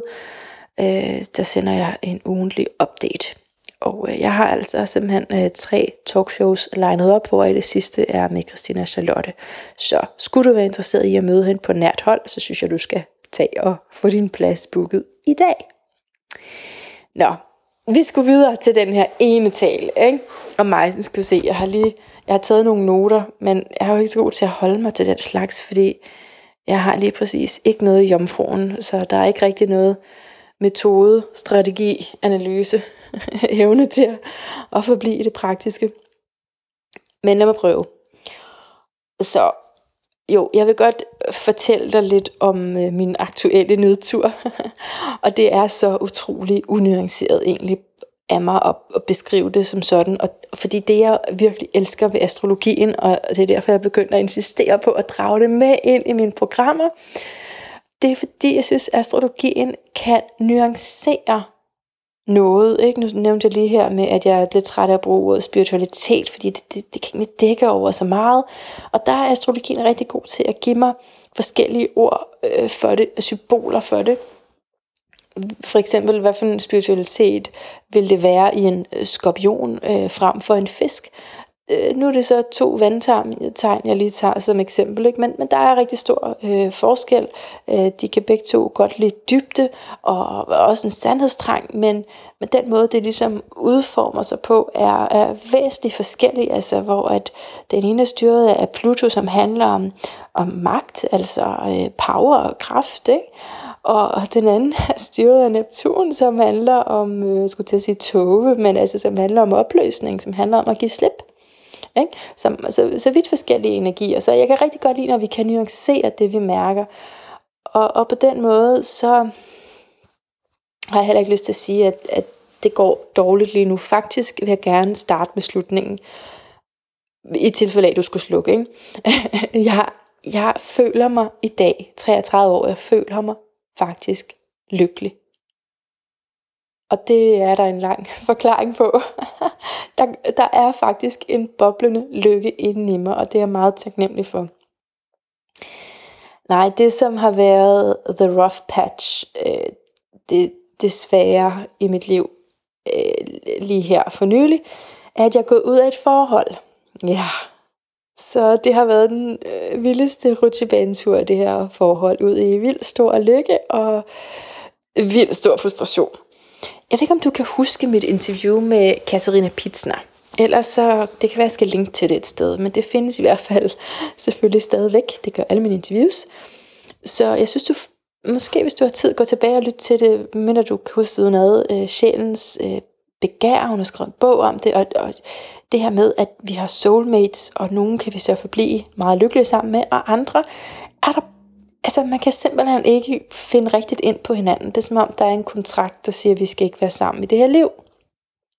Og det tror jeg er det, jeg har været igennem. Fordi vi har simpelthen haft sådan en forbindelse, at vi er blevet ved med at finde tilbage til hinanden. Ikke? Efter store brud, at vi så alligevel øh, igen og igen. Og man kan bare føle sig så dum over for ens veninder, ikke? som man har siddet og grædt over for, og så finder man tilbage igen, og så bliver man sådan helt skamfuld over, og går man ind i det der parforhold igen. Men det føles så godt indtil det bare ikke gør alligevel. Øh, og det har jo altså for mig resulteret i, at jeg har flyttet rundt, ikke? fordi jeg ikke havde et sted, før jeg fandt øh, ind i det her forhold. Øh, så jeg flyttede jo til Korsør, hvis du har fulgt mig så længe. Altså, det er et meget dejligt sted, en dejlig by. Vist så var det ikke det helt rigtige sted for mig at bo. Øh, det er slet, slet ikke, slet ikke det rigtige neighborhood for mig at bo i lige der, og også alt for langt øh, for mine børn. Jeg tænkte, åh, jeg kan da godt køre en time frem og tilbage, var. Men det er immer væk langt, hvis det er på daglig basis. Jeg fik ondt i kroppen. Det kan vi ikke have. det var for meget. Øh, så, så ja, øh, Christina er også inde og sige noget med, at du har prøvet at få enderne til at nå sammen, eller sådan noget. Og det var bare sådan, ja, det er lige præcis, lige, lige præcis det, jeg har stået med at prøve. Og ligesom at, og øh, ja, at skabe den base der, som jeg ved, at det, jeg har rigtig meget brug for. Det var jo heller ikke vidunderligt, fantastisk lyserødt før det her forhold, det skal jo lige siges. Øh, der går jo altid noget forud, og egentlig er det en vigtig pointe at gå videre på her, ikke? at vi er nødt til at få ro på os selv, før vi går ind i et parforhold. Er du med mig på den? der er nok nogen, der har sagt det til dig før, ikke? Og der er godt nok mange, der har givet mig det råd før, øh, og jeg har aldrig nogensinde fulgt det. Men der er en tid for alt, og der er en tid for at begynde at følge det råd, som man endelig har forstået, er et rigtig, rigtig godt råd. Få ro på dig selv, få tryghed, giv dig selv det, du gerne vil have i en relation, og så kan du overveje, om det der øh, med ja, det andet køn, eller det samme køn, eller en eller anden form for kærlighedsrelation er noget for dig. Øh, fordi ellers så, så tror jeg bare, at det, det kommer tilbage i ryggen på en. Ikke? Så, men altså, hvis du ikke har fulgt mig særlig længe, så okay, du kommer, jeg giver dig lige et stykke af min historie her, ikke? så du kan træde ind. Og, men gå endelig tilbage og lyt også, fordi hele det her, jeg laver, ikke? hele det her, jeg laver, altså, det er jo ikke for at finde et svar. Det har det aldrig været. Det er for at gentænke vores overbevisninger. Det er sådan et, et af de slogans der, jeg har. Gentænke overbevisninger. Det er fordi, jeg har været i et religiøst trosamfund, et, en trostruktur, øh, altså, som har boet inde i mig. Jeg har boet i det missionshus, eller den kirke, jeg nu har været opkoblet, og det har boet inde i mig. Kan du følge mig? Det har, har formet mig, og det har gjort min tankegang så enormt rigid. Så, så nej, jeg har, jeg har aldrig været ude for at finde en ny begrebsverden, som jeg så kunne plante mig i og sige, nu er det her, jeg skal være. Tværtimod har det at forlade religionen hele to gange, fordi jeg faldt tilbage, om du vil. Øh, det at forlade det har jo vist mig, at livets virkelighed, det jeg lever, det menneskelige vilkår, kan ikke bare puttes ned i nogle bestemte ideologier og en bestemt øh, bog eller ramme for, jamen så er det sådan her, vi skal leve vores liv. Det vil være forskelligt, og vi er nødt til at gå på forskellige veje, og, og, og det, ja, altså jeg, jeg har det her projekt, Lyden af et bedre liv, er i høj grad for at komme ud af dogmatisme og ind i alle mulige andre øh, måder at tænke på. Ikke? Altså, der er også nogen, der har ytret for mig, at det egentlig forvirrende med alle de der mange stemmer. Ja, okay, men så kan det være, at det ikke er for dig, det her. For mig, jeg har rigtig meget brug for at blive inspireret. Ikke? Hvis du har noget ild, eller hvis du mangler ild, så, øh, så er inspiration altså rigtig godt. Øh, til lige at ruske op i, øh, i det, du selv går og tænker. Ikke? Og så kan du så lade dig lede af det, du nu vil. Så er det ikke for at nå et bestemt sted hen. Og, og selve den her stræben kan jo også være en lidelse. Ikke? Altså at stræbe efter svar. Øh, så, så det er heller ikke det, jeg er ude på. Vel? Jeg tror bare, at øh, jeg har brug for input fra mange forskellige sider, efter jeg måske er blevet fodret meget ensidigt. Anyway, det er jo en væsentlig del af min historie, at jeg kommer fra at være bundreligiøs. Så lad mig da lige give dig en tur tilbage i mit liv. Øh, vi skal længere end 10 år tilbage. Ikke? Så lad os gå tilbage til, hvor jeg blev gift. Eller skal vi ikke tage en uge før jeg blev gift? Fordi en uge før jeg blev gift, der prøvede jeg at begå selvmord og blev indlagt øh, lå på en gang på et sygehus i Odense, fordi der var ikke plads på stuerne, og fik et eller andet ind i min arm, som skulle få det ud, som jeg havde taget, og det kom sørme med også ud i stridestrømme. Øh, det var ganske vimligt, og, og det er så, hvad det er, ikke? Så kan man gå i koma over, og oh shit, nu er jeg psykisk syg, nu var det ikke første gang, så er jeg jo så bare ekstra psykisk syg. Ikke? Eller man lige kan tænke sådan, og det gør jeg slet, slet ikke, men det har jeg også tænkt i den her dejlige retrospektive øh, lys, der har jeg selvfølgelig tænkt, jamen, øh, hvad handlede det der om? Jamen, det handlede der om, at jeg ikke var på min rette vej. Jeg var ikke på min rette bane. Og, og når vi ikke er det, så, altså, så tror jeg, at der, man godt ubevidst kan komme til at gøre nogle ting, som spænder ben for en selv. Altså, blandt andet at man kan blive selvdestruktiv. Ikke? Men jeg er bare ikke på den rette kurs. Så det var en meget stærk indikation på, at jeg nok måske ikke skulle have gået ned og blive gift. Og, og så, det ved godt, man kan jo heller ikke stå her efter og sige, hvad skulle jeg have gjort, hvad skulle jeg have gjort. Det er ikke nogen, altså, jeg, prøver, jeg fortæller ikke det her for at sige, jeg fortryder det.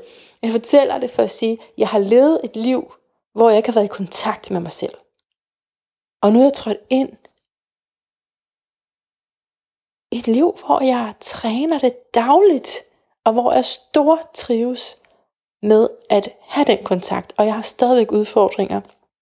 Og det er der altså en del af os, der har, hvis vi lige har nogle, tung, nogle ting med hjemmefra, som har været tunge, som har været svære. Hvis vi har kæmpet i vores teenageår, så er det sjældent, at man bare vågner op en dag i 20'erne, og så er alt okay. Ikke? Der er lige noget, der skal slippe, og det tager tid, og det tager erfaring, og det tager modning. Og jeg kan jo så bare bruge den kontakt, jeg har til mig selv. Jeg kan træne det med at øh, videreudvikle den, og altså, og altså øve mig i at lytte efter, hvad mit hjerte egentlig vil. Det er ikke så nemt, som man tror. Det er ikke så nemt, som vi gør det til op i hovedet. Nå, om du skal bare lytte til dit hjerte. Det er, det er ikke helt så nemt, vel? men det er, en, det er en praktisk øvelse, synes jeg. Nå, men ja, så, så hvis vi går tilbage til der, jeg prøver at bygge selvmord, bum, jeg bliver gift alligevel, tænker, Yes, endelig ro på, dejligt, fantastisk. nu skal jeg have den der familie, fordi jeg ved godt, at I andre måske ikke har øh, hørt om det, men jeg var sikker på, at der var et øh, ræs, et ægteskabsræs, man skulle skynde sig at blive gift for, at alt så kunne blive godt. Og så der skyndte jeg mig øh, ind over målstrøgen. jeg troede, det var målstregen. Det, jeg ved ikke, hvad det var for en streg. Det var nok bare en tilfældig streg i sandet, en eller anden havde sat. I hvert fald, Øh, jeg fik tre børn på tre år.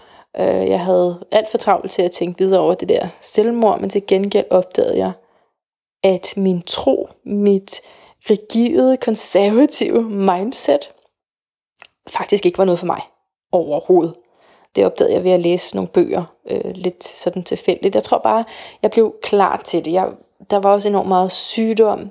Det er jo også noget, der har det med at dukke op, når vi ikke trives mentalt. Ikke? Så der var enormt meget fysisk sygdom, øh, som gjorde, at så kunne jeg ikke lige komme i min kirke, så jeg læste de der bøger, og bum, så stod jeg der og var i stand til at bryde med min tro, og hele den verden, som jeg var vokset op i, og det som havde været mit øh, sande fundament, sådan som jeg så livet.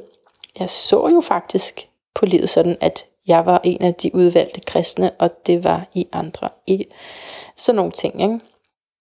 Så hele det der brød jeg med, røg ind i en dyb krise, blev skilt, flyttede alene med mine små børn, og, øh, og så for at kunne være der for dem, og også fandt jeg ud af, øh, for at kunne være der for mig selv for første gang nogensinde, ja, så tog jeg den her grænte, grænte beslutning om at bortadoptere min yngste. Og det er måske en historie, du har fået serveret et par gange fra nogle, nogle farverige blade eller noget, men det er så fordi, jeg har prøvet at fortælle min historie øh, til nogen, det, jeg måske nok ikke lige skulle have serveret den for. I vendinger, jeg måske ikke lige skulle have fortalt den. Prøv at høre, det er, det er skidesvært, når man når det er medier, der ikke har særlig lang tid. Det har vi jo så her i podcasten, ikke? men nu det her, det er stadigvæk bare lige den korte version.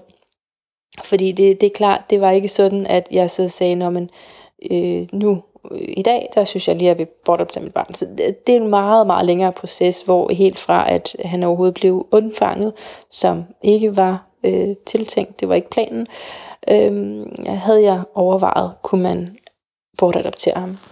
Og da der så ikke var noget information om det, og det virkede ganske urealistisk, så blev det ikke til mere. Men jeg tænker da nu, hvor at, at jeg ved lidt om tankens kraft, så kunne det jo godt have været en, en lille manifestation der, ikke? at jeg allerede havde tænkt det som gravid. Men, øh, men da jeg så fik ham, så var, der jo, var det jo slet ikke på mit hjerte overhovedet. Jeg elskede ham ligesom højt som de andre, og der var verdens største moderkærlighed fra day one, altså. Øh, men der, der kom jo altså et meget kritisk tidspunkt i mit liv, hvor jeg så fortsatte med mine studier, havde tre små børn og kæmpede med det praktiske alene. Øh, følte mig enormt alene, altså fordi jeg, jeg var gået ud af et fællesskab, og havde ikke min mand, og, og jeg anede jo ikke med de der børn. Jeg troede godt, jeg vidste, hvad jeg lavede, men altså det... Jeg har, jo, jeg har ikke, jeg har for det første jeg er ikke nogen særlig praktisk type. Jeg er heller ikke sådan en type, der kan lide rutiner. Og hvad skal man, når man har små børn? Du skal være praktisk, og du skal give dem tryghed igennem øh, sameness, ikke? Gør det samme igen og igen. Så det var øh, en umådelig stor udfordring og opgave øh, for mig. Så da der var en familie, der bød til, øh, spurgte om de kunne hjælpe, så begyndte de så at, at tage min baby, øh, ikke tage ham, men altså at passe min baby, fordi det var ligesom ham, jeg, jeg lidt lettere, altså han var jo ikke lige så knyttet til mig, eller det var han jo, det er man jo meget, meget dybt, ikke? men bare i kraft af, at han var de der ni måneder, og de andre var et og to år, så, øhm, så var det nok bedst, at det var ham, tænkte jeg der. Og, øhm, og det øh, blev så ret hurtigt til, at det var nemmere, at han var ved dem. Ikke bare nemmere for mig, men altså, at han havde det lidt lettere. Noget lettere adgang til opmærksomhed og økologisk mad og den slags. Ikke? Altså, at de kunne bare give ham så meget mere, end jeg kunne. Så nå, det her det er den korte udgave, det skal jeg lige minde mig selv om, ellers så kan jeg tale meget længere om det her. Anyway, så er der jo så forskellige flytninger. Jeg flytter rundt omkring med mine børn, for at finde det rigtige sted, vi kan være, og vi kan få ro på. Og vi ender så med at flytte ind sammen med min eksmand, altså børnenes far. Fordi, fordi jeg skal studere i København, og han bor i København. Og, og ja, lad os lige prøve at se, om vi ikke kan igen. Kan vi ikke lige se, om vi kan få det her til at gå, om vi så er kærester eller ikke er kærester, bare om vi ikke kan leve sammen med børnene, fordi det er jo det, vi hele tiden gerne har villet. Og det kunne vi ikke. Altså, det, det, øh, vi var jo skilt, ikke? var så bare ikke adskilt. Vi havde faktisk et helt år der, hvor vi gjorde det. Øh, og, og børnene nød godt af det, det er jeg sikker på, men det var ikke så nemt imellem mig og ham. Så, det, så nu er vi i, jeg tror, 2014 eller sådan noget. 2013 agtig, ikke? Der begynder jeg så at flytte ud og bo på forskellige værelser og sove ved venner, og jeg tager også til Indien en tur i ren desperation for at både få mere af det her yoga, som jeg har fundet, som bare er min livselixir, ikke? Og samtidig også for at komme væk fra sådan en umulig situation, hvor jeg ikke kan betale noget at bo i, øh, som er tæt nok på, at jeg kan være en del af min børns liv. Så allerede her har jeg jo et, krudt, altså under mig. Ikke? jeg føler, at, at roen vil ligge i et fast hjem, og det, det er så det, jeg ikke formår at finde der. Øhm, så hvis vi lige spoler frem til for et år siden, da jeg så møder ham, som jeg lige er, jeg har brudt med her, eller vi er gået fra hinanden, det er ikke, ikke noget voldsomt brud, men, øhm, men vi er gået fra hinanden, og det er selvfølgelig ret akut, fordi det, vi ligesom beslutter, når nu går vi fra hinanden, så mister jeg jo mit sted at bo. Og det er det, sådan, det har været hver gang, at så mister jeg alt det der. Og det er jo igen en grund til, at man skal have den tryghed i sig selv, øh, frem for øh, gennem den anden. Øh, men da jeg møder ham, øh, bor jeg i et kolonihavehus. det er altså nogle år efter alt det, jeg lige har fortalt dig, og alligevel så er jeg ikke kommet specielt meget videre, vel? Det er jo, øh, altså, der er rigtig meget andet udvikling, synes jeg, men ikke lige i forhold til at bo. Så jeg bor i et kolonihavehus ulovligt, øh, låner det af en øh, venindens ven, og øh, jeg tror, det er faktisk er blevet revet ned i dag. Øh, det skulle det kort efter, fandt jeg ud af. Men, men det var egentlig et dejligt sted. Der var bare iskoldt, for det var om vinteren, og der var øh, ikke, ja, der var ikke vand, og der var ikke varme, og det var så også noget, jeg var rigtig bange for, at ligesom blev opdaget, at jeg var der, fordi man måtte jo ikke bo der. Det var ikke skide lovligt at bo i sådan et koldt kolonierhus. Og så står ham her der med et hjem, og med et varmt smil, og med lige præcis den tryghed, jeg havde brug for. Ikke? Så det var et rigtig dejligt forhold til tider. Vi havde bare for mange og altså konstante springfarlige situationer imellem os, øh, skænderier, som, hvor jeg bare tænker, jeg kan ikke genkende mig selv. Og ja, det er jo de der følelsesmæssige triggers, som så også har lært mig vildt meget om mig selv. Øh, der skal bare lige det sidste til, for at de egentlig, altså for at man kan blive i det, ikke? De, de skal jo transformere noget. Hvis man bare bliver med at gentage det, så må man jo forlade det, tænker jeg. Det, det er der, jeg er nået til med min 33 års visdom. Så ja, nu er det i hvert fald slut imellem os, og det sidste, den sidste uges tid har jeg boet på hostel. Øhm, det, det, det var også en oplevelse, hold nu op. Øh, så, så i de her år, hvor jeg har haft forskellige fremlejer og forskellige steder boet, øh, der har jeg jo også anledningsvis sovet hjemme ved mine børn i deres lejlighed, fordi vores model har været, øh, vi har dem sammen. Vi har aldrig kørt 7-7 eller andre løsninger, hvor jeg skulle undvære dem i længere tid, på nærlig, da jeg var i Indien og sådan. Men ellers, øh, så, så ja, jeg har jo egentlig haft et, et hjem i deres hjem. Det har bare været lidt uhensigtsmæssigt at bo sammen med sin eksmand. Det er den ene ting. Øh, det er faktisk måske egentlig den mindste ting. Fordi den anden, den anden del af det er, at jeg jo måtte sove på min datters værelse på en madras og har sovet elendigt. Og hvis man vil have et lorteliv, så skal man starte med ikke at sove om natten.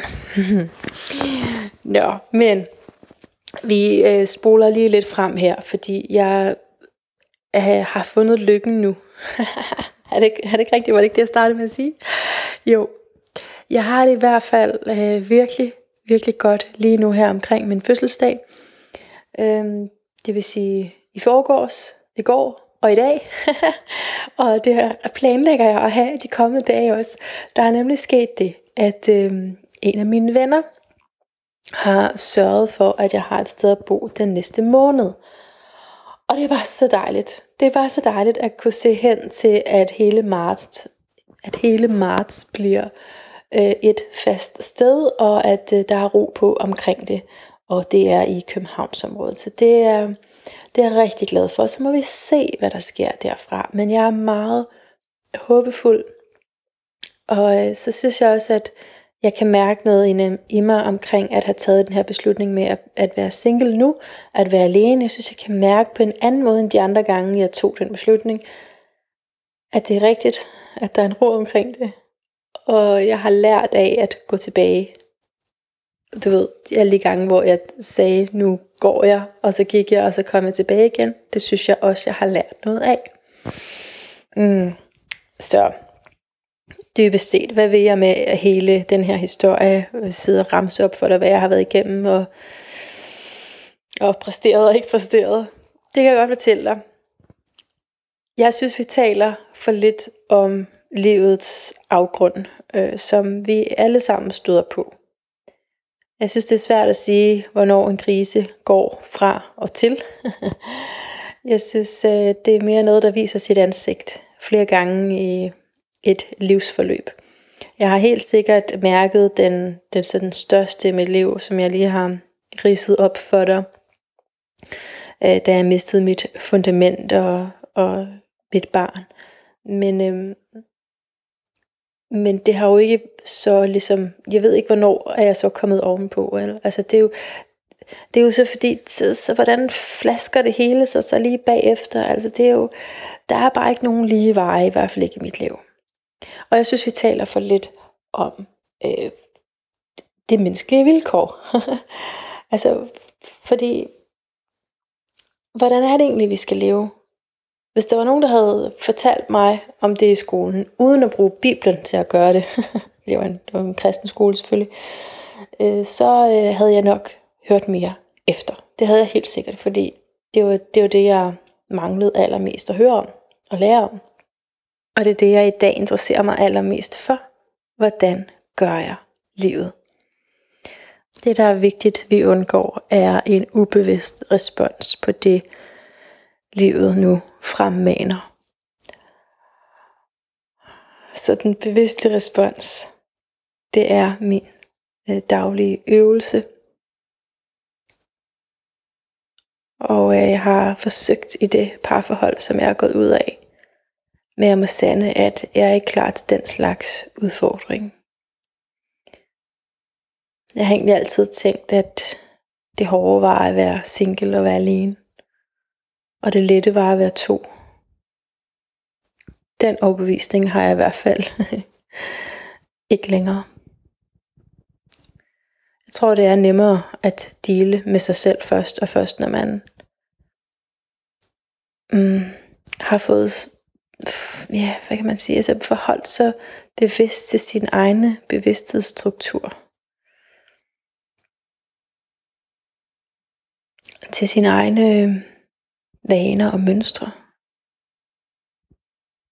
Så er man måske klar og måske bedre for et andet menneske. Og børnene, de har jo så bare fået mig, som jeg. Det er der ikke noget, jeg kan ved, og de som jeg har sagt før i podcasten her, så håber jeg da, at, at det er rigtigt, det der filosofi med, at man selv vælger sine forældre, fordi så er de jo selv ud om det, ikke? Øh, spøj til side. Jeg håber, at du kan bruge det her til noget. Jeg øh, vil jo meget gerne tale om det at gå ud af en religion, om det at bortadoptere et barn, om den psykiske prægning og alt der imellem. Øh, jeg gør det bare ikke gratis, vel? Fordi nu kan jeg godt sige dig, nu fokuserer jeg min energi på at få penge nok til en husleje. Sådan så, at jeg også har et sted at bo i april måned. Det kunne jo være rigtig dejligt. Ikke? Så, vil jeg, så vil jeg blive endnu mere lykkelig. Simpelthen. Alright. Tusind tak, fordi du lyttede med så langt her. Det er jeg evigt beæret over. Indtil vi høres ved igen. Gentænk alt Måske især, hvad det er, der har guidet dig igennem dit liv.